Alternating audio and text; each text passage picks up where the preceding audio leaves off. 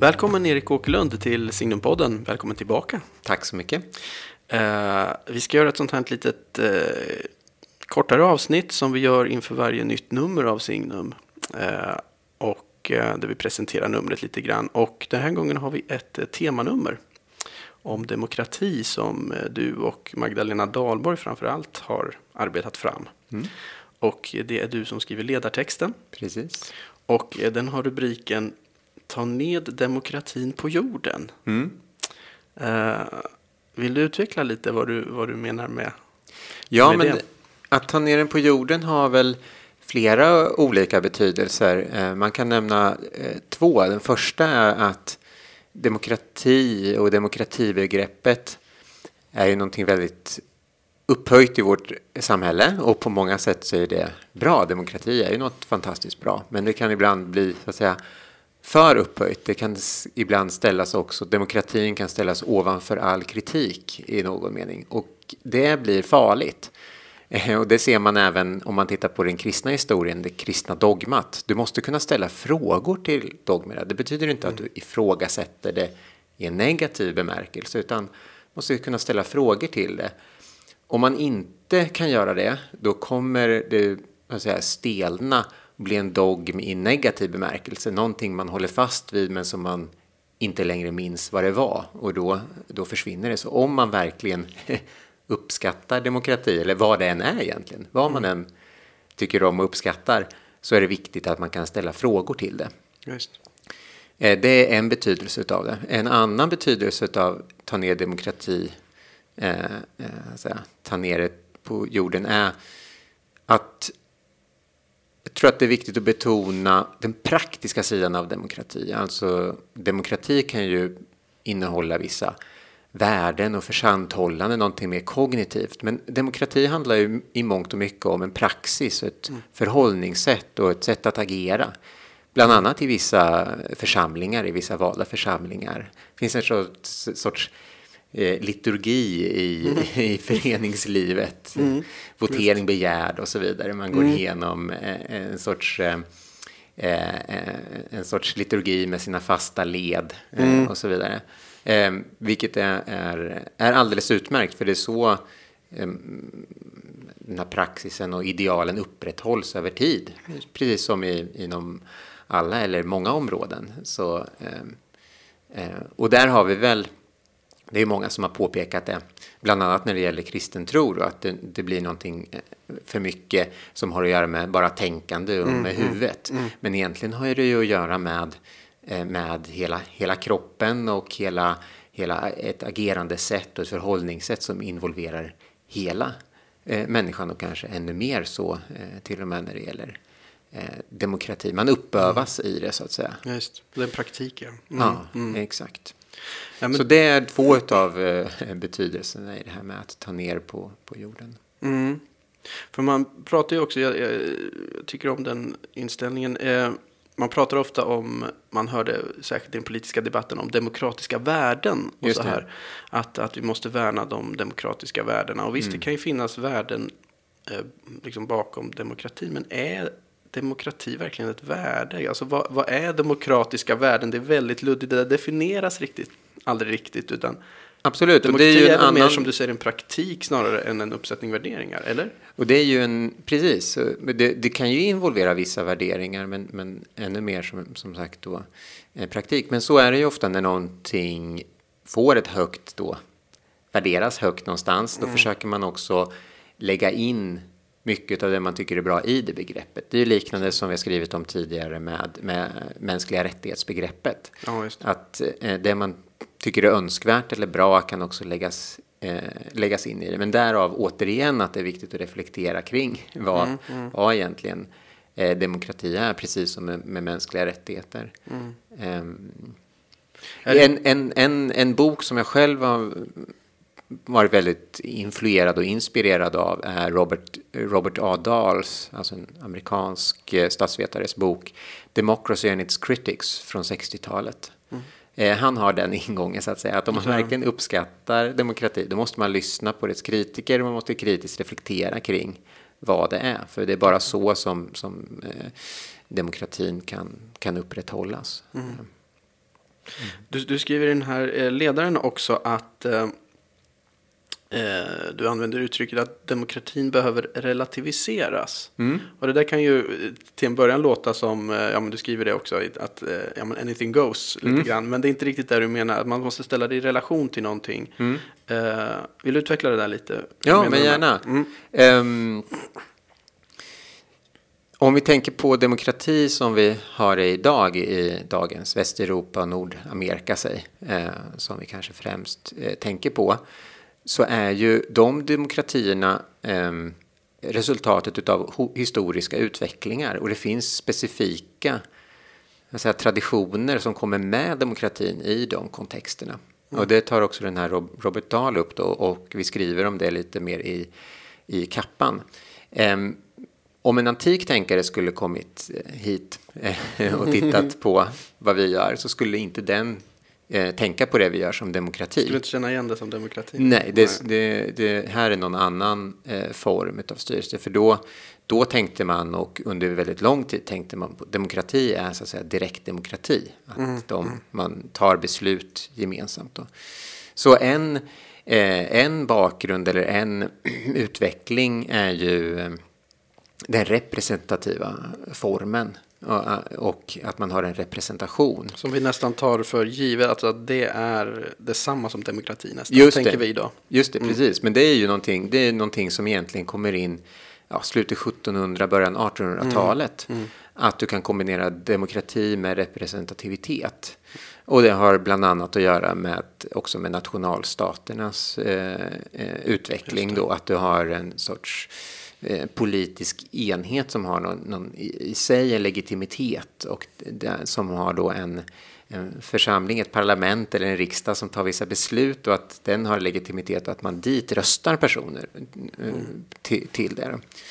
Ehm, Robert Dahl eh, för, för ner den, den traditionen bland annat till, eh, till ehm, engelska och svenska faktiskt kunga, eh, eh, kungaval, förhållandet mellan kung och adel under, under medeltiden. Ja, Men det, det är en, en sån eh, historiskt specifik eh, utveckling som liksom formar vad demokrati är för oss här, här och nu. Men det kan, ju, det kan ju ta sig andra former på andra ställen och under andra, andra tider. Ehm, eh, det, det andra som det relateras eh, till då är, är ehm, den republikanska traditionen, att man har olika instanser. Man kan tänka också på Montesquieus eh, maktdelningslära. Alltså det finns vissa man lägger grus i maskineriet på ett sätt i demokrati. Allting ska inte gå så bra. Det finns olika institutioner som utför olika saker. Det är också en viktig del då utav eh, utvecklandet utav de, den, den då moderna formen utav demokrati och just den delen ifrågasätts ju på olika håll i världen. Att man istället då tycker att man ska ha en, en eh, enda ledare som i stort sett kan göra vad den vill. Men i den form vi har så har man ju olika balanserande instanser. Just det. I, i, avslutningsvis, bara i den specifikt svenska kontexten så har vi ju i utvecklandet utav då den, liksom, eh, om man ska kalla det för det definitiva genomslaget för eh, det demokratiska eh, i, i Sverige då, där väldigt breda grupper fick rätt att rösta i val, alltså slutet av 1800-talet, början av 1900-talet, så är ju den formen av demokrati väldigt nära sammanlänkad med eh, folk, folkrörelse-Sverige. Partierna var ju folkrörelser och de representerade. Och det är ju då en frågeställning för framtiden och för oss. Vad händer med vår demokrati och vår demokratiska form när folkrörelse-Sverige håller på att försvinna? Då har man inte de här breda eh, grupperna, bredare organisationerna som i sig representerar vissa samhällsgrupper eller vissa samhällsintressen. Då. Eh, och det om, håller ju på att omforma vår demokrati. Och det är ett skäl också då till att just reflektera kring Ja, vad, just- vad i just det här är det demokratiska, vilka värden är det då vi vill föra vidare och vilka tillhör en viss specifik historisk tid. Visst. Eh, Ett sånt här eh, begrepp som, som kommer tillbaka både i din ledare och jag tror också i den här e-kappan som du och Magdalena har skrivit är ju det här att, att demokratin Alltså det är ett sökande, alltså något grundläggande där är ett sökande efter, efter ett värde som ni skriver som alla har liksom blicken på, det gemensamma goda. Mm. Och det där är ju sånt där begrepp som återkommer i katolsk sociallära och sådär också. Mm. Men är inte det ett problem i dagens liksom, politiska debatt att man helt enkelt inte är riktigt överens om vad som är det gemensamma goda. inte det liksom den springande punkten på något sätt? Att vad är detta det gemensamma goda? För det blir... Det är lätt att säga de orden, men Mm. det, blir lätt, det blir också lätt en abstraktion, ungefär som det här demokratibegreppet lätt blir en abstraktion. Vad är det här gemensamma goda då som man eh, siktar mot? Det är en jättebra fråga. Men jag tycker, skulle säga att det inte är ett problem att man har olika uppfattningar om det. Det är just efter det som de politiska skiljelinjerna går. Eh, För att ta bara en aspekt av det. eh, Det gemensamma goda, eh, eh, boende kommunum då, som det traditionellt heter, kan antingen tolkas som att det så att säga vars och ens, vars och ens goda och, och man ska så att säga, befrämja de enskilda personernas goda i så hög utsträckning som möjligt. Lite det. åt det mer utilitaristiska hållet. Då. Eller så kan man tolka det som det gemensamma goda, att det har att göra med någon form av samhällskropp eller samhällsgemenskap tagen som en helhet och att det är den helheten som ska befrämjas.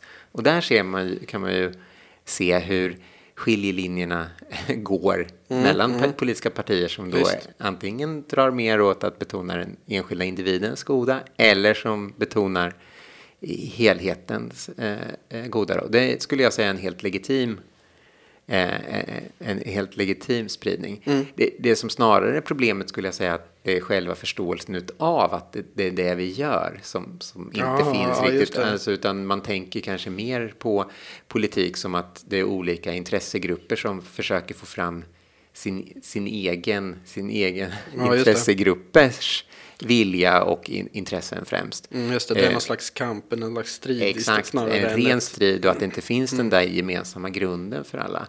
Jag Nej, precis, säga, för att det inte, precis, finns det, är ni, precis, jag kanske skulle omformulera det som, är det inte så att idén om det gemensamma goda på något sätt, alltså att det finns ett gemensamt gott Ja. som har, håller åtminstone på att urholkas i någon mening. Verkligen. Ja. Ja. Och så blir det bara det här liksom allas strid mot alla på något sätt. Och så man kämpar för sina egna intressen på något Ja. sätt. Mm. Och det hänger ju ihop med eh, liksom, urholkandet av sanningsbegreppet. Vi har ju tidigare i Signum tagit upp Mm. eh, problemen med post-truth och var och en har sin egen sanning. Det här säga, fra, det fragmenterande. Mm. Ehm, och och upp, eh, upplösande i, Mm. i dagens samhälle. Att det inte finns det här gemensamma förståelsen. Det jag skulle säga här dock är att eh, den, den goda nyheten är att det finns där. Det är bara att man måste upptäcka den. Ja, det, ja. det är inte så att den här gemensamma strävan eller det gemensamma sökandet måste att säga, uppfinnas för demokratin eller för vilken politisk stru- struktur som helst. Utan det handlar snarare om att hitta någonting som redan finns där och att odla och vidareutveckla det. Just det. Så, så jag skulle säga att det, det de facto finns den här gemensamma strävan i, Just det, i men- de men politiska det- beslutande församlingarna. Men, men precis, Man ser det inte, liksom, nej, just, och det är, Nej. inte, det är inte formulerat riktigt på det sättet Nej. och inte så medvetet. Och det kanske, jag vet inte om det är en bra, jag tror inte att vi drar den här analogin i, i, i det här numret, men man kanske kan dra en analogi mellan, att säga, eh, vad en konstnär gör och vad någon som försöker formulera en, en konstens filosofi säger att man gör. Det vill Ja, säga, ja, visst, ja, eh, en konstfilosofi kanske säger att ja, det här med skönhet är ett Mm, överspelat värde, det enda man gör är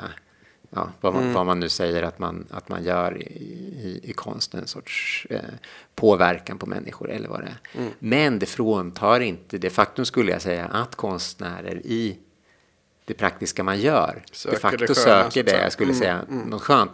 Även om man kanske har haft en för, för naiv eller enkel bild ti- tidigare om vad det sköna är. Lite samma sak här. Det, det skulle kunna vara en kritik. Man har tidigare kanske haft en för enkel bild av vad det goda är. Men, men ytterst i själva praktiken så är det här som en sorts samlande, eh, samlande värde eller ett sorts eh, samlande mål.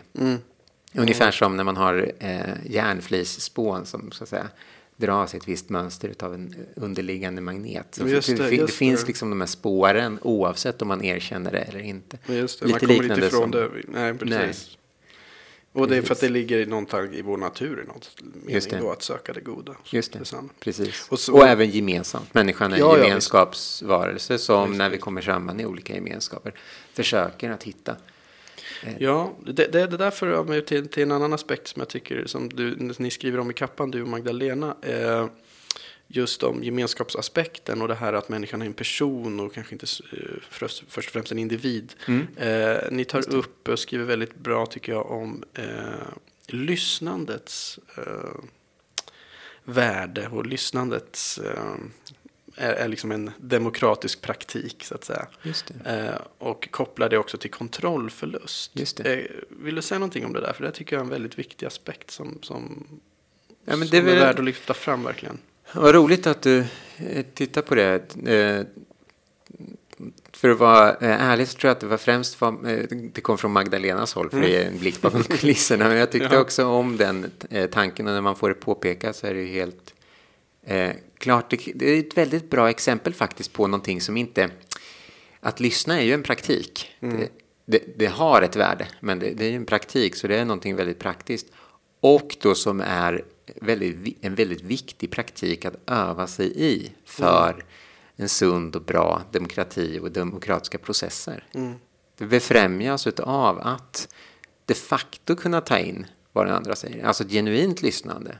Inte bara ett lyssnande för att se hur jag ska vinna över en i debatten eller eh, av någon form av rationella praktiska skäl på det sättet. Utan att verkligen berikas och befrämjas av vad andra säger och kunna tänka om det här, om det här är någonting som eh, faktiskt är nå- någonting att ta till sig eh, gent, gentemot Mm. mina, de uppfattningar jag har. Ja, att, visst. att låta det gro hos sig, att ta det till sitt hjärta så att säga. Ja, jag tycker det är så bra att, att också koppla det, lyssnandet till, till just kontrollförlust också. Ja. Och att my- mycket i vårt samhälle idag, vi är nästan lite besatta av kontroll, vi ska ha kontroll över allting. Och, och, eh, ja, men ni tar exempel liksom kontroll över döden nu, alltså börjar komma, kontroll hur många barn vi ska ha, vi ska ha kontroll över vår pensionssparande, alltså allting ska vara kontroll över.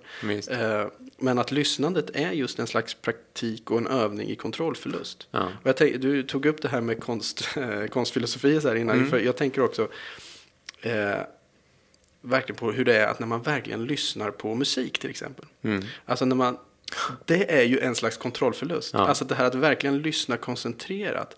Då blir man verkligen liksom absorberad av, av konstverket, av musiken. Som tar en i besittning på något sätt. Man hänförs. Man hänförs och det är Ja. alltid en kontrollförlust. Och det liknar ju förälskelse och så här att det är också kontrollförlust. Mm. Man förlorar sig själv i den andra och sådär. Eh, så det här med lyssnande, men jag har aldrig tänkt på det i förhållande till demokrati så här. Men det Mm. var en snygg koppling där tycker Mm. jag. Mm. Ja, det är ju verkligen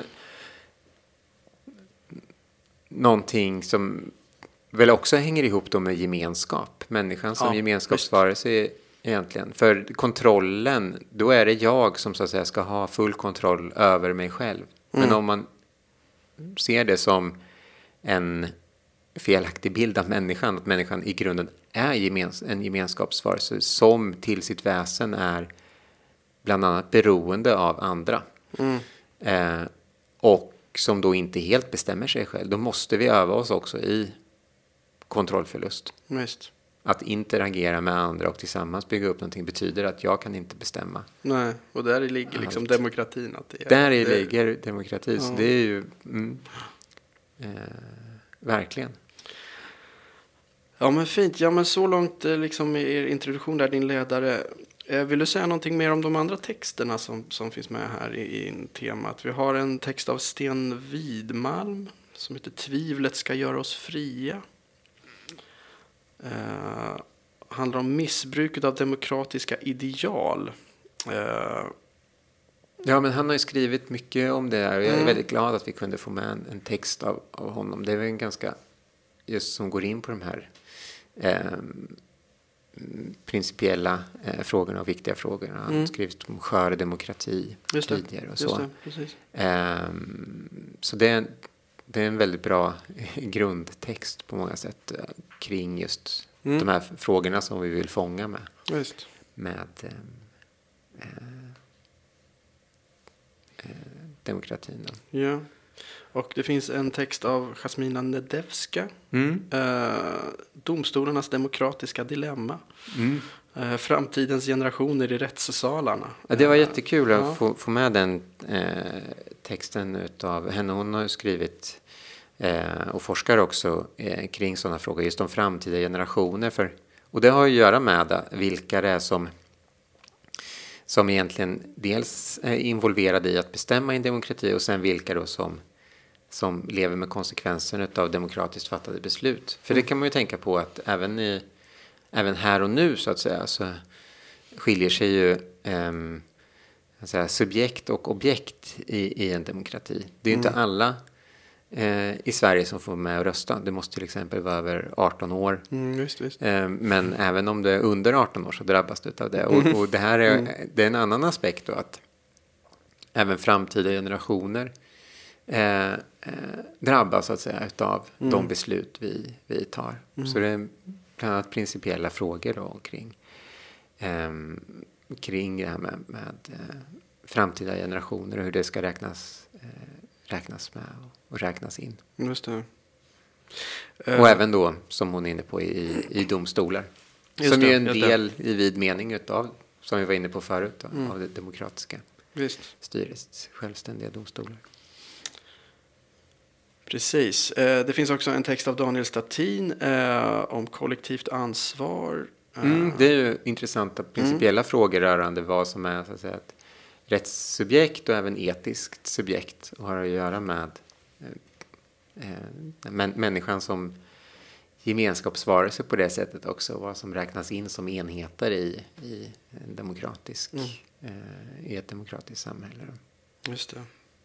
Sen har vi en avslutande artikel som, som är lite rolig att kunna ha. Då, som, som Kjell Blyckert har skrivit om den maktlöses makt. Som Ja, handlar om just det. monarkin. Då, Ja. alltså, som ju ändå är en, en slags maktfaktor. Eh, faktor. Ja, man säga som, som har makt men då inte formellt sett inte har det så att säga. Mm. Och det är ju en intressant... Eh, det är ju ett intressant exempel på det här med vad som räknas som demokratiskt, vad inte och att det kan finnas olika traditioner. I USA så förfärmas man ju över och tänker sig att det här med, med eh, monarki inte skulle vara Mm, förenligt med, med demokrati. Men vi har ju de som nordeuropeiska, nordvästeuropeiska eh, länderna, många mon- konstitutionella monarkier då som är de starka kommer oftast högst upp på demokratiindex när man Just gör det. det. Mm. Vilket, Det är intressant. vilket ju är intressant. Så, eh, han re- reflekterar kring eh, lite just kungens ja, och monarkins roll i, i det här. Just det. Och vad man kan och respektive inte kan göra. och Hur man formar, formar en sån institution i en demokratisk kontext. Mm. Mm. Alltså vi, vi försöker väl eh, belysa det här från många olika håll och sen blir Mm. det ju alltid så att det blir en sorts eh, punktstudier Så eller, eller eh, sorts, sorts nedslag som får exemplifiera. Så blir det Men ju. En del i ett pågående samtal så att säga. Precis, och, och vi kommer ju med all säkerhet få anledning att återvända till, till demokratiska frågor och frågan om demokrati både i Signums spalter och, och här i podden framöver. Men det här är ett mm, väldigt intressant och bra bidrag tycker jag, som Mm. är värdefullt och hoppas ni som har lyssnat har fått lite mer smak här på att eh, läsa det här numret. Nummer fyra är det väl, som kommer ut Mm. precis nu i dagarna. Precis. Så tack, Tack Erik själv. Åkerlund för det här samtalet. Mm, Och tack. eh, tack alla ni som har lyssnat och lyssna gärna på oss igen i nästa avsnitt. Hej så länge.